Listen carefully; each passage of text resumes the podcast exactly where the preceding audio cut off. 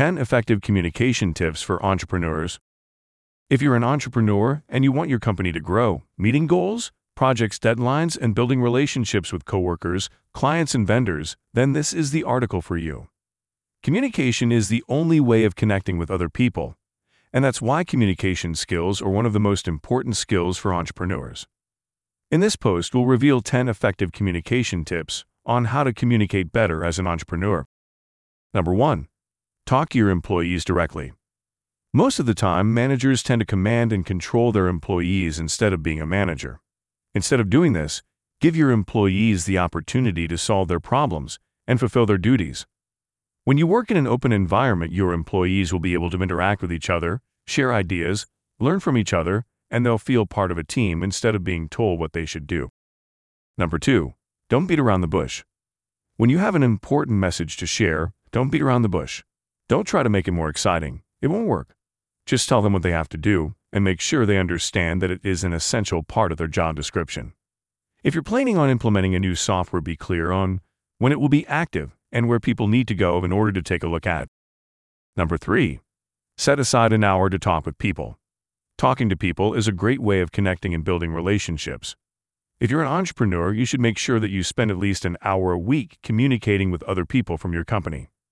This will allow you to build trust, promote morale, and will help your employees understand each other better. Number four, use the power of meeting in person.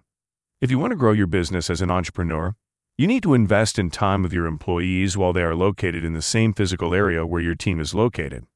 This doesn't mean that remote employees don't matter or that they should not be kept informed. It just means that you should do whatever you can to get the best out of all of your employees and build trust by meeting with them face to face. Number five, manage all relationships. As an entrepreneur, you should make sure that you manage all of your relationships. This means that you should always communicate with your vendors. If a certain vendor is not responding, then it's okay to terminate the contract and find another one. You don't want to spend money and time on vendors who are not respecting your needs. Number seven, don't seclude yourself from the team. As an entrepreneur, it's really important that you communicate with your team members. Your employees will feel more motivated if they know that you're part of their team and not a leader who hides from its employees. If you have something to say, then say it. If you have a problem, then address it at your team, and you need to let them know where they stand. Number eight, don't manipulate your team when communicating with them. Don't manipulate your team when communicating with them. You need to address the problem directly, not trying to make them feel embarrassed or saying things which makes them feel guilty.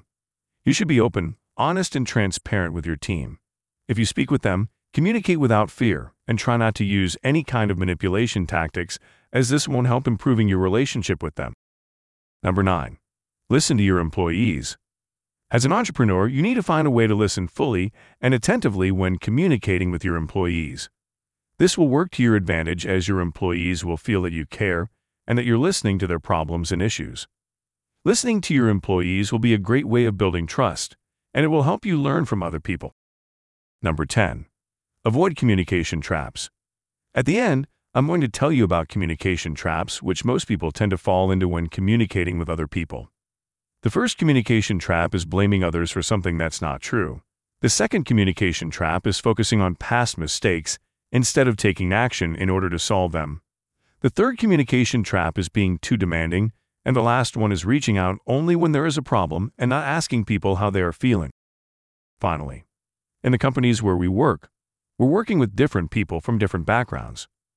One of the most important things that we've learned is how to communicate better with these people, because when communicating, you need to make sure that no one feels left out or ignored.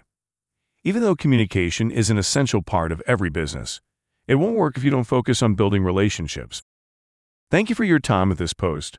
Please share this podcast with your friends, and we'd love to hear that you'll be here next time.